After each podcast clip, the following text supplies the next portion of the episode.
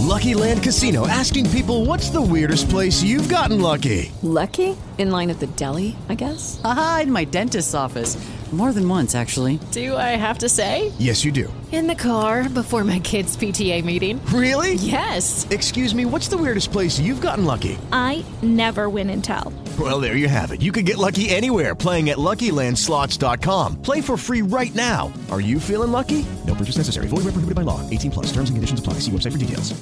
With Lucky Land slots, you can get lucky just about anywhere. Dearly beloved, we are gathered here today to. Has anyone seen the bride and groom? Sorry, sorry, we're here. We were getting lucky in the limo and we lost track of time. No, Lucky Land Casino, with cash prizes that add up quicker than a guest registry. In that case, I pronounce you lucky. Play for free at LuckyLandSlots.com. Daily bonuses are waiting. No purchase necessary. Void where prohibited by law. 18 plus. Terms and conditions apply. See website for details. Chapter 45 Turning from the Temple Gate as soon as I had read the warning, I made the best of my way to Fleet Street, and there got a late hackney chariot, and drove to the Hummums in Covent Garden. In those times a bed was always to be got there at any hour of the night, and the chamberlain, letting me in at his ready wicket, lighted the candle next in order on his shelf, and showed me straight into the bedroom next in order on his list. It was a sort of vault on the ground floor at the back, with a despotic monster of a four post bedstead in it, straddling over the whole place, putting one of his arbitrary legs into the fireplace and another into the doorway, and squeezing the wretched little washing stand in quite a divinely righteous manner. As I had asked for a night light, the chamberlain had brought me in, before he left me, the good old constitutional rushlight of those virtuous days an object like the ghost of a walking cane, which instantly broke its back if it were touched, which nothing could ever be lighted at, and which was placed in solitary confinement at the bottom of a high tin tower, perforated with round holes that made a staringly wide awake pattern on the walls. When I had got into bed and lay there footsore, weary, and wretched, I found that I could no more close my own eyes than I could close the eyes of this foolish Argus, and thus, in the gloom and death of the night, we stared at one another. What a doleful night! How anxious, how dismal, how long! There was an inhospitable smell in the room, of cold soot and hot dust, and, as I looked up into the corners of the tester over my head, I thought what a number of bluebottle flies from the butcher's, and earwigs from the market, and grubs from the country, must be holding on up there, lying by for next summer. This led me to speculate whether any of them ever tumbled down, and then I fancied that I felt light falls on my face a disagreeable turn of thought, suggesting other and more objectionable approaches up my back. When I had lain awake a little while, these extraordinary voices with which silence teems began to make themselves audible. The closet whispered, the fireplace sighed, the little washing stand ticked, and one guitar string played occasionally in the chest of drawers.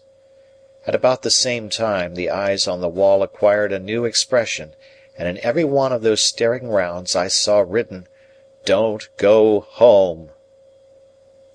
Whatever night fancies and night noises crowded on me, they never warded off this "Don't go home." It plaited itself into whatever I thought of, as a bodily pain would have done.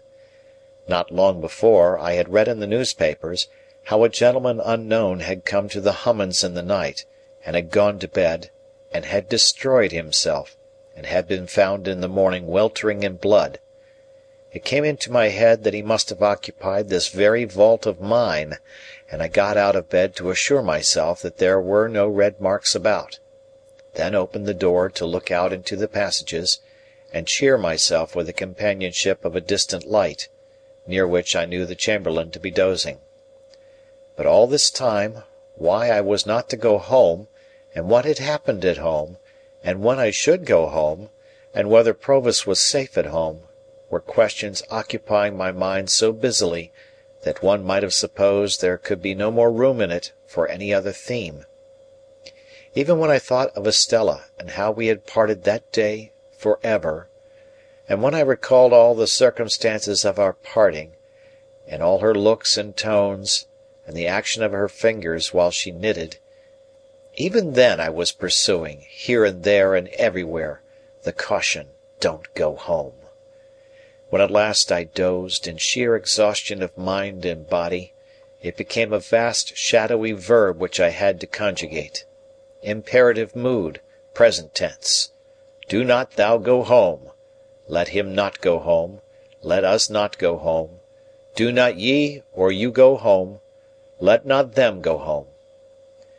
Then, potentially, I may not and I cannot go home, and I might not, could not, would not, and should not go home, until I felt that I was going distracted, and rolled over on the pillow, and looked at the staring rounds upon the wall again. I had left directions that I was to be called at seven, for it was plain that I must see Wemmick before seeing anyone else, and equally plain that this was a case in which his Walworth sentiments only could be taken. It was a relief to get out of the room where the night had been so miserable, and I needed no second knocking at the door to startle me from my uneasy bed. The castle battlements arose upon my view at eight o'clock. The little servant happening to be entering the fortress with two hot rolls, I passed through the postern and crossed the drawbridge in her company, and so came without announcement into the presence of Wemmick as he was making tea for himself and the Aged. An open door afforded a perspective view of the Aged in bed. "Halloa, Mr. Pip!" said Wemmick. "You did come home, then?" "Yes," I returned, "but I didn't go home. "That's all right," said he, rubbing his hands. "I left a note for you at each of the Temple gates, on the chance. Which gate did you come to?" I told him. "I'll go round to the others in the course of the day and destroy the notes," said Wemmick. "It's a good rule never to leave documentary evidence if you can help it, because you don't know when it may be put in. I'm going to take a liberty with you. Would you mind toasting this sausage for the Aged P?" I said I should be delighted to do it. "Then you can go about your work, Mary Anne," said Wemmick to the little servant. "Which leaves us to ourselves, don't you see, Mr. Pip?" he added, winking, as she disappeared. I thanked him for his friendship and caution, and our discourse proceeded in a low tone, while I toasted the Aged's sausage, and he buttered the crumb of the Aged's roll. "Now, Mr. Pip, you know," said Wemmick. You and I understand one another. We are in our private and personal capacities, and we have been engaged in a confidential transaction before to day. Official sentiments are one thing; we are extra official." I cordially assented. I was so very nervous that I had already lighted the Aged's sausage like a torch, and been obliged to blow it out. "I accidentally heard, yesterday morning," said Wemmick being in a certain place where I once took you. Even between you and me, it's as well not to mention names when avoidable." "Much better not," said I. "I understand you."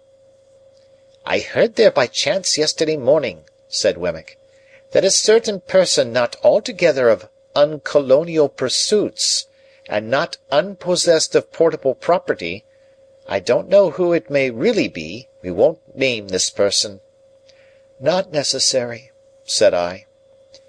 "Had made some little stir in a certain part of the world where a good many people go; not always in gratification of their own inclinations, and not quite irrespective of the Government expense." In watching his face, I made quite a firework of the aged sausage, and greatly discomposed both my own attention and Wemmick's, for which I apologized. "By disappearing from such place and being no more heard of thereabouts. From which," said Wemmick, "conjectures had been raised and theories formed. I also heard that you at your chambers in Garden Court, Temple, had been watched, and might be watched again." "By whom?" said I. "I wouldn't go into that," said Wemmick, evasively. "It might clash with official responsibilities. I heard it as I have in my time heard other curious things in the same place. I don't tell it you on information received. I heard it." He took the toasting fork and sausage from me as he spoke, and set forth the Aged's breakfast neatly on a little tray. Previous to placing it before him, he went into the Aged's room with a clean white cloth, and tied the same under the old gentleman's chin, and propped him up, and put his nightcap on one side, and gave him quite a rakish air. Then he placed his breakfast before him with great care, and said, "All right, ain't you, Aged P.?" To which the cheerful Aged replied, "All right, John, my boy, all right." As there seemed to be a tacit understanding that the Aged was not in a presentable state, and was therefore to be considered invisible, I made a pretence of being in complete ignorance of these proceedings. "This watching of me at my chambers which I have once had reason to suspect," I said to Wemmick when he came back, "is inseparable from the person to whom you have adverted, is it?" Wemmick looked very serious. "I couldn't undertake to say that, of my own knowledge. I mean, I couldn't undertake to say it was at first. But it either is, or it will be, or it's in great danger of being.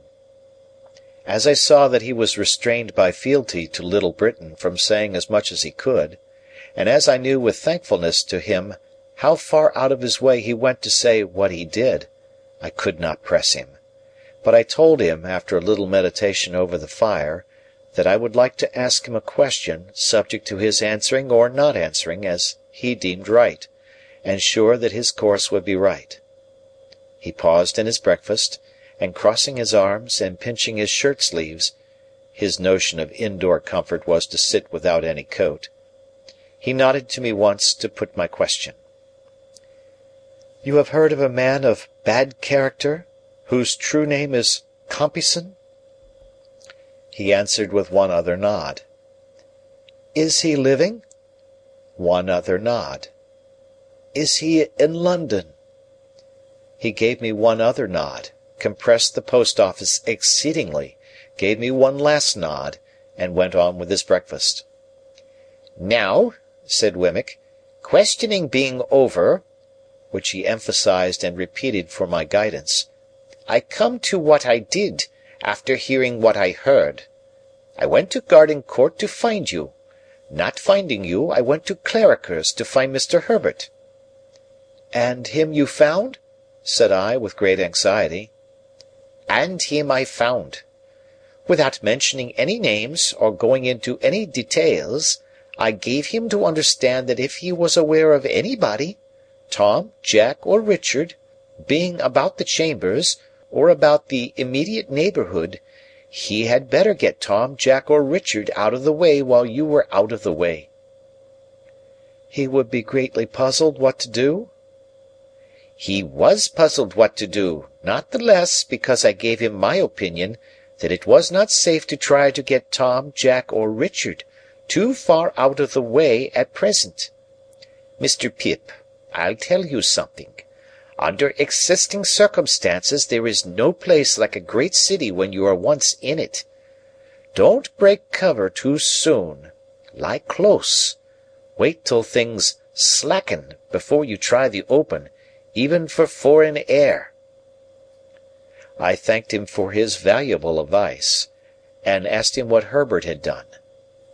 "Mr. Herbert," said Wemmick, "after being all of a heap for half an hour, struck out a plan. He motioned to me as a secret that he is courting a young lady who has, as no doubt you are aware, a bedridden Pa; which Pa, having been in the purser line of life lies abed in a bow window where he can see the ships sail up and down the river. You are acquainted with the young lady, most probably?" "Not personally," said I. The truth was, that she had objected to me as an expensive companion who did Herbert no good, and that, when Herbert had first proposed to present me to her, she had received the proposal with such very moderate warmth that Herbert had felt himself obliged to confine the state of the case to me, with a view to the lapse of a little time before I made her acquaintance. When I had begun to advance Herbert's prospects by stealth, I had been able to bear this with cheerful philosophy. He and his affianced, for their part, had naturally not been very anxious to introduce a third person into their interviews; and thus, although I was assured that I had risen in Clara's esteem, and though the young lady and I had long regularly interchanged messages and remembrances by Herbert, I had never seen her. However, I did not trouble Wemmick with these particulars. "The house with the bow window," said Wemmick, "being by the river side, down the Pool there between Limehouse and Greenwich, and being kept, it seems, by a very respectable widow who has a furnished upper floor to let. Mr. Herbert put it to me, what did I think of that as a temporary tenement for Tom, Jack, or Richard? Now, I thought very well of it, for three reasons I'll give you. That is to say, firstly, it's altogether out of all your beats, and is well away from the usual heap of streets great and small. Secondly, without going near it yourself you could always hear of the safety of Tom, Jack, or Richard, through Mr. Herbert. Thirdly, after a while, and when it might be prudent, if you should want to slip Tom, Jack, or Richard on board a foreign packet boat, there he is, ready." Much comforted by these considerations, I thanked Wemmick again and again, and begged him to proceed. "Well, sir, Mr. Herbert threw himself into the business with a will, and by nine o'clock last night he housed Tom, Jack, or Richard, whichever it may be you and I don't want to know quite successfully. At the old lodgings it was understood that he was summoned to Dover, and in fact he was taken down the Dover road and cornered out of it. Now, another great advantage of all this is, that it was done without you, and when, if any one was concerning himself about your movements, you must be known to be ever so many miles off and quite otherwise engaged. This diverts suspicion and confuses it, and for the same reason I recommended that, even if you came back last night, you should not go home. It brings in more confusion, and you want confusion. Wemmick, having finished his breakfast, here looked at his watch and began to get his coat on. "And now, Mr. Pip," said he, with his hands still in the sleeves, "I have probably done the most I can do; but if I can ever do more, from a Walworth point of view, and in a strictly private and personal capacity, I shall be glad to do it. Here's the address. There can be no harm in your going here to night and seeing for yourself that all is well with Tom, Jack, or Richard, before you go home; which is another reason for your not going home last night. But, after you have gone home, don't go back here. You are very welcome, I am sure, Mr. Pip." His hands were now out of his sleeves, and I was shaking them. "And let me finally impress one important point upon you." He laid his hands upon my shoulders, and added in a solemn whisper avail yourself of this evening to lay hold of his portable property. You don't know what may happen to him. Don't let anything happen to the portable property." Quite despairing of making my mind clear to Wemmick on this point, I forbore to try. "Time's up," said Wemmick, "and I must be off. If you had nothing more pressing to do than to keep here till dark, that's what I should advise. You look very much worried, and it would do you good to have a perfectly quiet day with the Aged. He'll be up presently, and a little bit of you remember the pig?" "Of course," said I. "Well, and a little bit of him. That sausage you toasted was his, and he was in all respects a first-rater. Do try him, if it is only for old acquaintance' sake. Good bye, Aged Parent!" in a cheery shout. "All right, John, all right, my boy!" piped the old man from within. I soon fell asleep before Wemmick's fire, and the Aged and I enjoyed one another's society by falling asleep before it more or less all day. We had loin of pork for dinner, and greens grown on the estate, and I nodded at the Aged with a good intention whenever I failed to do it drowsily. When it was quite dark, I left the Aged preparing the fire for toast, and I inferred from the number of teacups, as well as from his glances at the two little doors in the wall, that Miss Skiffins was expected. End of Chapter. Experience the best in relaxation and entertainment with Sol Good streaming at solgood.org. Our extensive library features hundreds of audiobooks, thousands of short stories, original podcasts, and popular sounds for sleep, meditation, and relaxation, all ad free. Whether you want to escape into a good book or fall asleep to your favorite ambient sound, we have something for everyone. Go to solgood.org to start streaming and discover your new go to for entertainment and relaxation. That's S O L G O O D dot O R G. Revolutionize your commute with solgoodbooks.com.